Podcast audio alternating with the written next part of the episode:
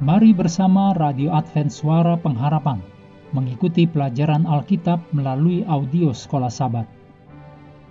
Shalom bagi semua sahabat pendengar. Kabar baik bahwa kisah dan kesaksian terkait siaran dan pelayanan A W R Indonesia kini dapat diikuti secara berkala, baik melalui siaran harian Radio Advent Suara Pengharapan setiap minggu kedua dan keempat, juga melalui YouTube dan Facebook A W R Indonesia. Terima kasih banyak untuk yang sudah menyampaikan, dan masih terbuka bagi Anda semua untuk segera S M S atau telepon ke nomor A W R di nol delapan dua satu, satu nol enam satu, satu lima sembilan lima atau di nomor nol delapan satu enam, satu satu delapan delapan, tiga nol dua untuk WhatsApp dan Telegram. Kami tetap menunggu dukungan Anda. Selanjutnya kita masuk untuk hari Selasa tanggal sembilan belas Juli. Judulnya Kata-kata Terakhir Yesus. Mari kita mulai dengan doa singkat yang didasarkan dari Ibrani dua belas ayat empat belas.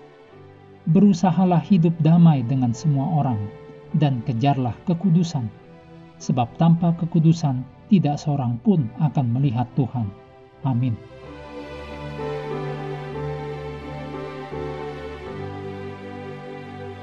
Yesus berada di Yerusalem menjelang saat kematiannya.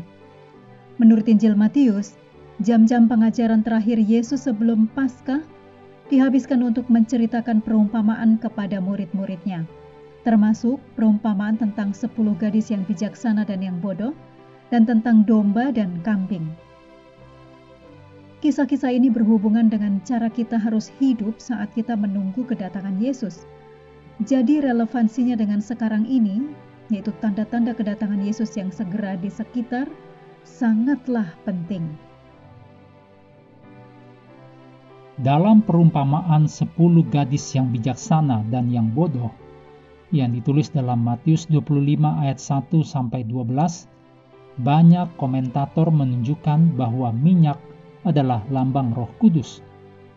Ellen White setuju, tetapi juga mengatakan bahwa minyak ini adalah simbol karakter, dan itu adalah sesuatu yang tidak bisa kita dapatkan dari orang lain.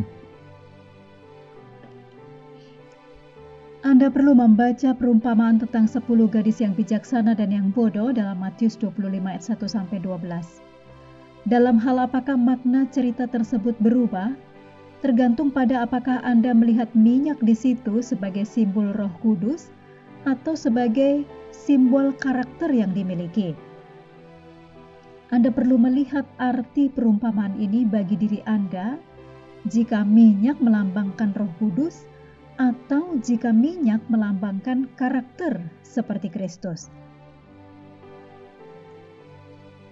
Bacalah perumpamaan tentang domba dan kambing dalam Matius dua puluh lima ayat tiga puluh satu sampai empat puluh enam dan temukan kriteria apa yang digunakan untuk memisahkan domba dan kambing. Perhatikan bahwa raja memisahkan domba dan kambing berdasarkan perbuatan mereka, karakter mereka. Meskipun Yesus tidak mengajarkan keselamatan melalui perbuatan di sini, kita dapat melihat betapa pentingnya pengembangan karakter dalam rencana keselamatan, dan bagaimana mereka yang benar-benar diselamatkan oleh Kristus akan mencerminkan keselamatan itu melalui kehidupan dan karakter mereka. Ada pepatah yang mengatakan bahwa karakter adalah sosok seseorang dalam kegelapan. Orang seperti apakah diri Anda ketika tidak ada orang yang melihat? Jawaban Anda memberitahukan perubahan-perubahan yang perlu Anda lakukan. Mengakhiri pelajaran hari ini, mari kembali kepada hafalan kita dua Korintus tiga ayat delapan belas. Dan kita semua mencerminkan kemuliaan Tuhan dengan muka yang tidak berselubung, dan karena kemuliaan itu datangnya dari Tuhan yang adalah Roh, maka kita diubah menjadi serupa dengan gambar-Nya dalam kemuliaan yang semakin besar. Hendaklah kita terus tekun mengambil waktu bersekutu dengan Tuhan setiap hari, bersama dengan seluruh anggota keluarga, baik melalui renungan harian, pelajaran sekolah sahabat, juga bacaan Alkitab sedunia Percayalah Kepada Nabi-Nabinya, yang untuk hari ini melanjutkan dari Ulangan pasal tiga puluh empat. Tuhan memberkati kita semua.